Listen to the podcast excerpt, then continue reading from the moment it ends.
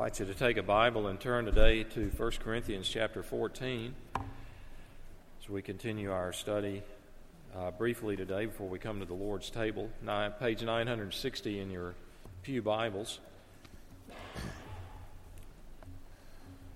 Seems like about uh, every other year I get a two week case of laryngitis, and I think I'm at the front of it, but maybe not.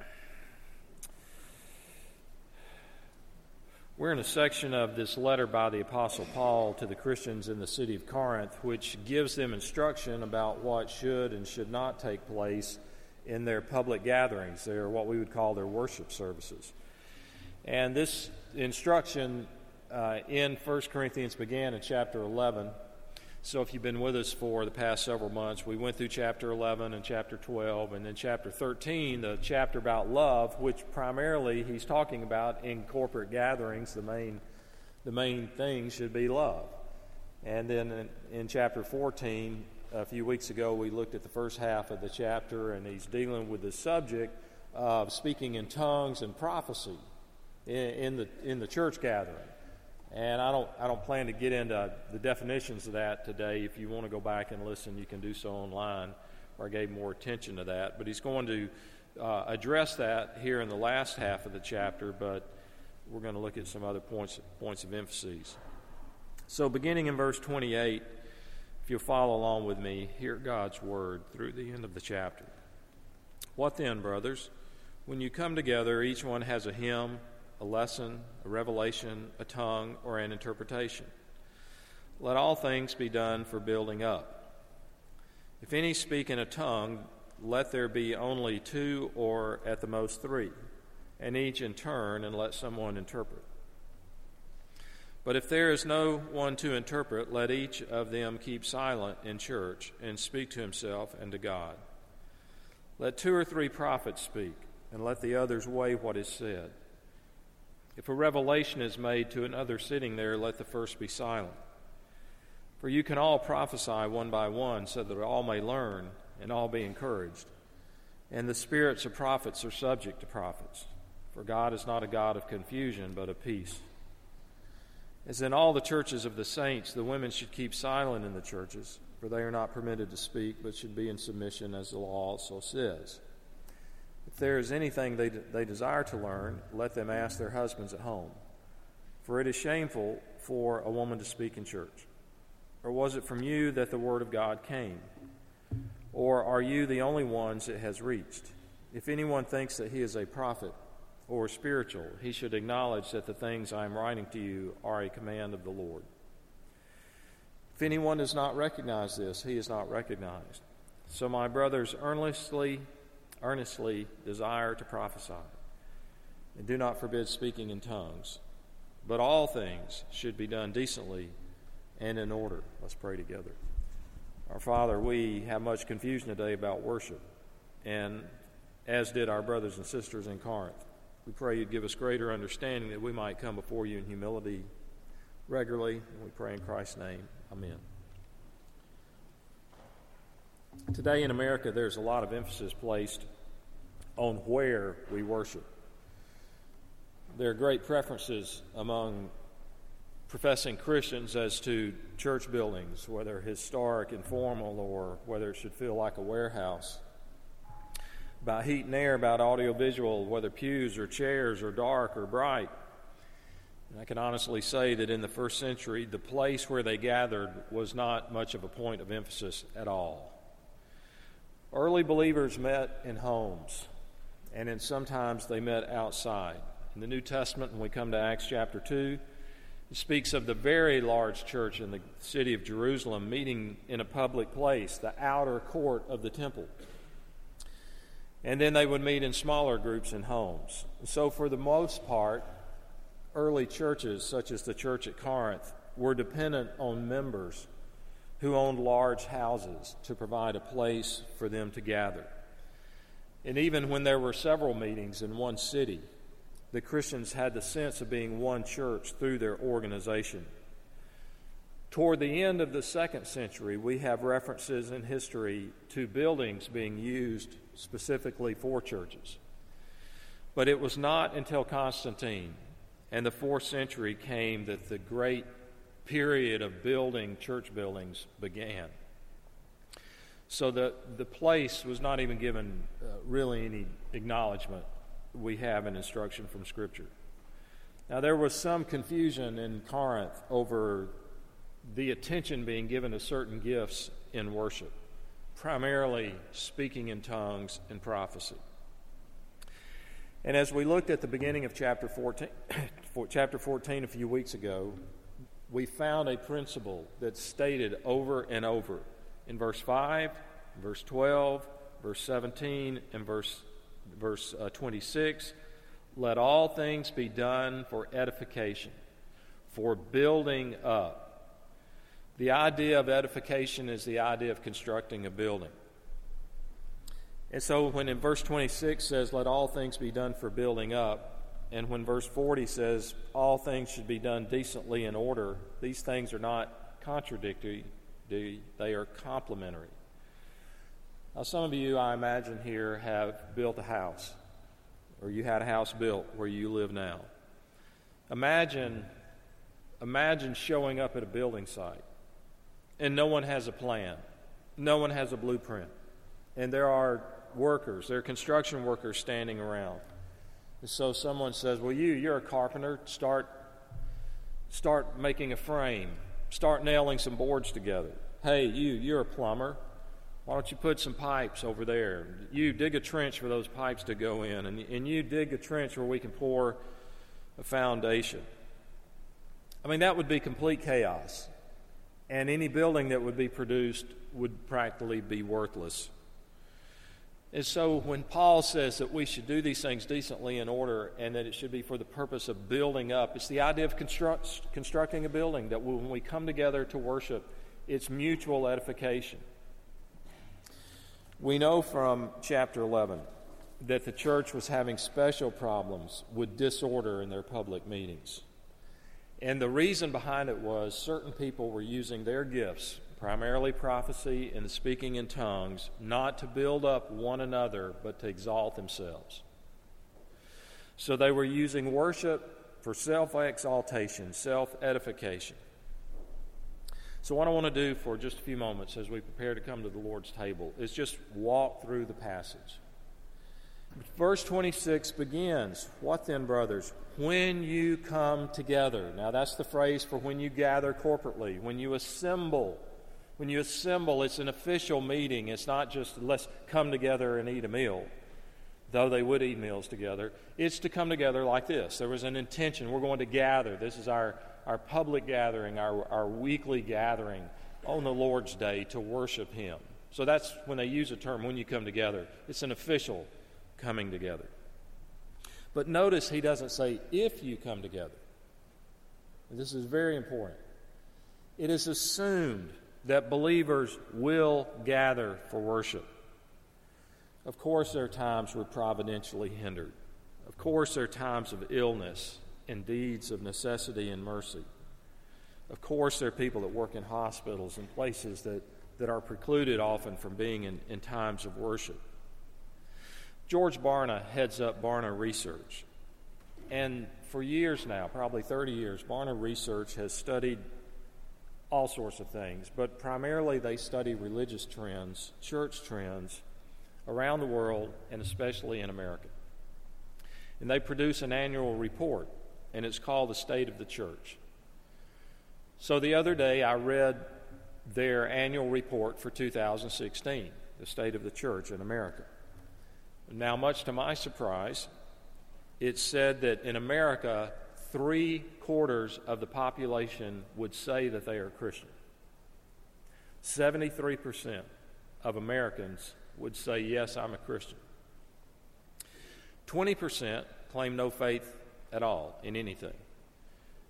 6% would identify with other faiths like Islam or Buddhism or Judaism or Hinduism.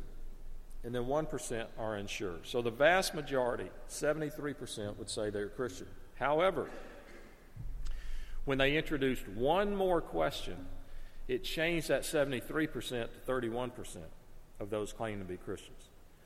The one question was Do you attend a church service at least once a month? when they asked that question, the number dropped down to 31% because of the 73%, the majority said no. Are you hearing what I'm saying? So, of those who claim to be a Christian, but when you tack on and attend a church service at least once a month, the number is 31%. So, we are living in a time that, that needs to hear what Paul was saying. When you come together, you should come together, you should gather for corporate worship.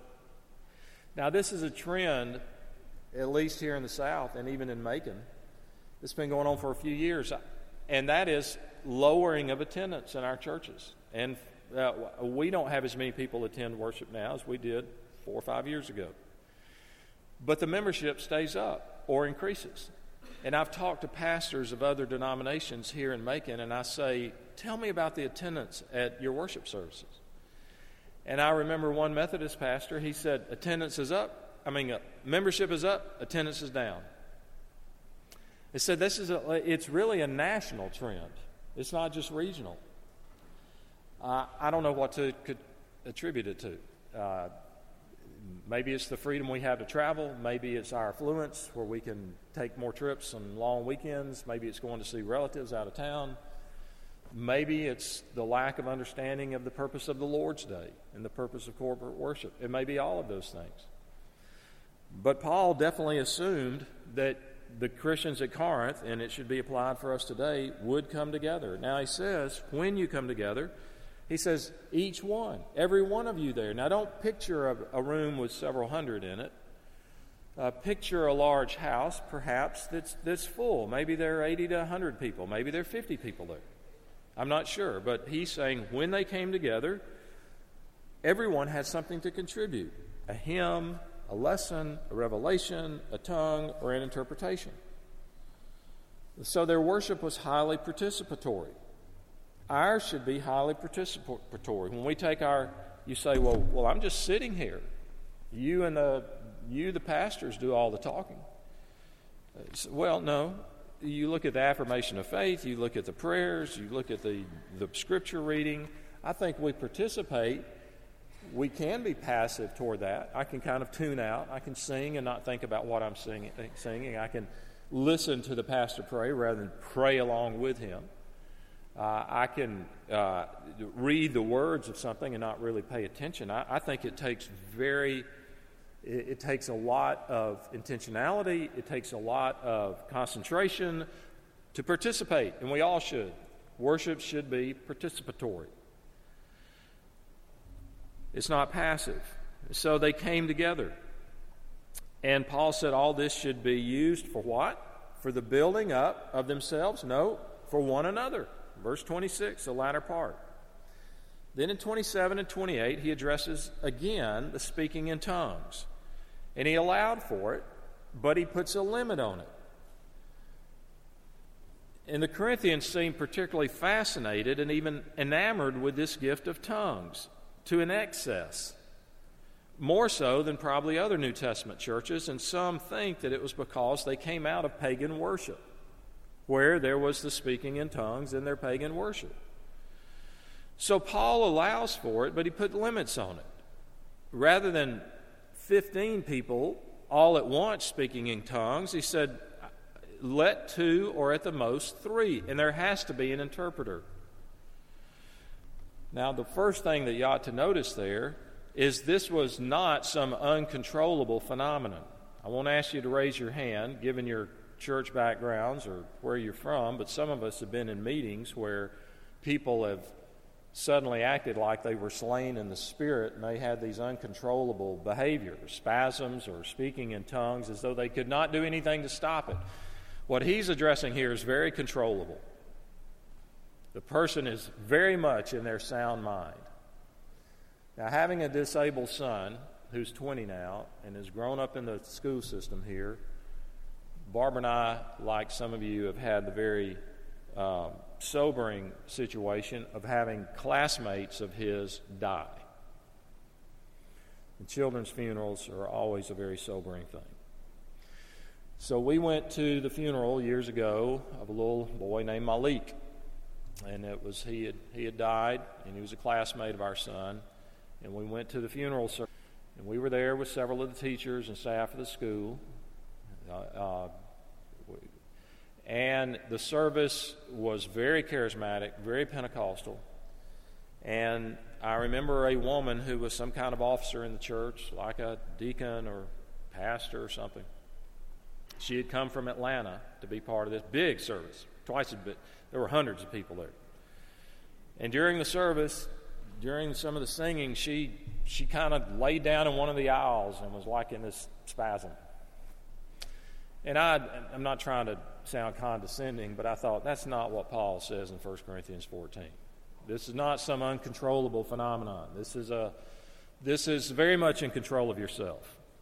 And so he says, Let two or three speak, and then there must be interpretation. Are you with me? I'm just trying to tell you what the passage is saying. Then in verses 29 and following, he, he moves from tongues, he talks again about prophecy. Rather than a bunch of people prophesying, he says, keep it to two or three. And here's the key part what they say should be weighed. Verse 20, 29, I mean, which means tested or evaluated. So let's imagine we're in this gathering, we're in this large house, and someone says, I have a word from God. All right, what is it? Well, we know that King David said, The Lord is my shepherd, I shall not want. He maketh me to lie down in green pastures, and so forth and so on. I think that has application for us today that we as a church in Corinth should do this. So there was the prophecy. You get the idea, it wasn't saying in 1999 something will happen. Invest your money in this because that stock will be worth a lot, or that horse will win that race on a certain day. All right, it's talking about speaking truth. So now they are to evaluate it, they are to test it. Does this glorify God? Does this fit in with the other scripture we know? Does the speaker have love, or does the speaker have a wrong motive in saying this? Does this edify the church? So there would be leaders in the church that would test what had been said, and they would test it on the spot. So he says, only let two or three do this, and it has to be tested. Then in verses 30 to 32, he urges self control in all manifestations of the Spirit. And that it should be for that all should learn, it says in verse 31, and all be encouraged. Then we come to verses 33 and following about the women being silent. And he begins by saying, As in all the churches of the saints, the women should keep silent in the churches. In other words, this is not just for Corinth, this was not just for Ephesus. He's saying, in all the churches. This was to be the norm. Well, what does it mean?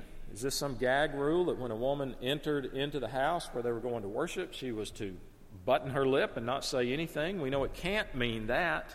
A basic rule of interpreting the Bible is to compare Scripture with Scripture. And already, three chapters earlier, in chapter 11, he had said women could pray and prophesy. So he can't mean that no words were to come out of their mouths if it's to be consistent with Scripture. So then, what is he saying? The earliest interpretation I heard of this passage was from a friend of mine in seminary who had heard it from a professor was that in the first century churches following the Jewish pattern of the day that the men and women would sit in separate areas in the room. And during a teaching, if a woman had a question, she would out, shout it out to her husband. Hey, Joe, what did he mean by that? I don't think he's right, or whatever. And so, Paul, according to that interpretation, Paul was saying, don't do that. It's disruptive to the service. The women should be silent, not screaming out questions or shouting out questions during the, during the, the gathering. Let them do that at home. But I don't think that's the proper interpretation. And I have a stack of books on 1 Corinthians. I put a few references in there, but very few in the outline. But this was the explanation that made the most sense to me and seems to fit with the passage. And that follows another rule of biblical interpretation, which is context is everything. And the context right here has to do with the weighing of prophecy, the testing of what had been said. So, my understanding of this is that it's consistent with other New Testament passages which put the major responsibility for teaching doctrine and doctrinal purity in the early church on the shoulders of the men, particularly the elders, we see in 1 Timothy chapter 2. So when the prophecies were weighed, when they were tested, when they were evaluated, apparently some women were interjecting, asking questions, perhaps even challenging the teachings, the rulings that were being weighed in on the prophecies. And in that cultural context, when married women normally would not even speak to a man who was not her husband, it could bring shame on her husband in that setting because she might be challenging that other man or even her husband himself, which would be honorable, dishonorable and shameful in that setting. And so he says, let her ask the questions at home. Now, that makes the most sense to me with the sense of the passage. And it's very easy to get caught up with, art, exactly what does this mean? and miss the application for us today. What do I mean by that? Let me speak to you, men. Do you that are married or will be married at some time in the future, do you love and know the scriptures well enough to answer the questions from your wife and children about the Bible? I think it's sad to say in too many Christian homes, if a child were to say, Daddy, how can God be three and one at the same time? His response will be a brilliant and insightful go ask.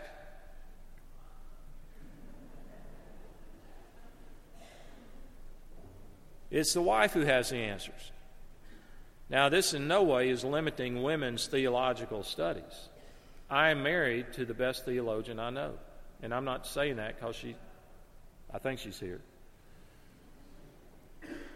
She's got a much better handle, especially on the sovereignty of God and suffering in certain areas. And she has read more and listened to more biographies and everything else. And so my knowledge will not exceed hers in certain things. So it's not saying the wife should not give answers, but the husband should be the leader in this area. Now, many of us we became married and we became married is what happened. We got married, and, and she had been a Christian longer than we had. She knew more than we did, uh, us men, uh, was more committed to Christ than we were, perhaps. But we should be such that, answer, that questions can be answered with respect that I think you will know. So I'm going to ask you. And, and often it's easy to focus on art. What's it mean the women to be silent and say, okay, uh, what does it mean the women, the men should answer questions? We ought to be blazing the trail in that sense. Okay. We're here for communion. Very briefly. The next passage, 36 38, Paul reaffirms his apostolic authority. He's, he's essentially saying these things are a command from God. And Paul was not an egomaniac. Paul was not threatened by other people. He's saying, I'm called as an apostle. What I'm telling you is from God. And then, last of all, he gives that principle, verse 40, that people say is the favorite verse of Presbyterians let all things be done decently and in order. Usually, we don't know what all has come before that. He's talking about corporate worship. He's talking about doing these things so that they have the greatest impact on believers and, as he has addressed earlier, also on unbelievers. I want to just say this last word. When we gather, when we come together, and we worship God through the elements He's given us of prayer and His Word and, and praising Him and affirming our faith and, and the taking of vows and the sacraments of the Lord's Supper and baptism and so forth. It is a humbling thing that we do. We don't do many things in our culture where we humble ourselves. But even though, I mean, if, my, if I had my preference, I would have kneeling benches in here so that we could kneel and express our our humility before God, uh, the, the greatness of God. Our pews aren't wide enough. I have a feeling I would crack, everybody would crack their skulls on the pew in front of them if they tried to kneel in here. But it, it's humbling. We humble ourselves before Him. We come to the Lord's table, it's humbling. I don't know how many of you watched the uh, series on Vietnam that's been on Georgia Public Broadcasting for it concluded a few weeks ago. It's a 10 part, it's a new 10 part series by Ken Burns and others. Each episode of the 10 lasted two hours. I watched all of them. I watched 20 hours worth, and I've gone back and watched some of them twice. And the final two episodes had an emotional impact on me I was not prepared for. Yes, I'm that age, so I can remember so much of what was being talked about. But what stood out to me was when there were clips, video clips of the 600 or so POWs that came back to America. When they got off the plane, several came down the steps. This is when they would be out on the tarmac, plane would land. They'd come down the steps and immediately knelt down and kissed, kissed the ground. Home, sweet home. Now, why would somebody take their lips on uh, your mouth, you want things clean, and kiss a dirty tar- tarmac? Because they knew where they had been, and now they knew where they were, and they were grateful. You know what enables us to, to humble ourselves before God and worship? Or why we don't humble ourselves is when we don't realize where we've been. That we were prisoners in Satan's prison. And God has delivered us. He has delivered us now to his kingdom of light. Let's pray together. Our Father, we ask that, that you would, first of all, rule in our hearts. That if we are here today and we don't know anything about worship because we don't know you, that, that our trust would be in Christ as our Redeemer. We pray as a church that you would enable us individually and corporately to worship you in a way that's in accord with Scripture, but, but also glorifies you and edifies your body. And do so now as we come to this sacrament that you have ordained, the Lord's Supper. And we pray in Jesus' name. Amen.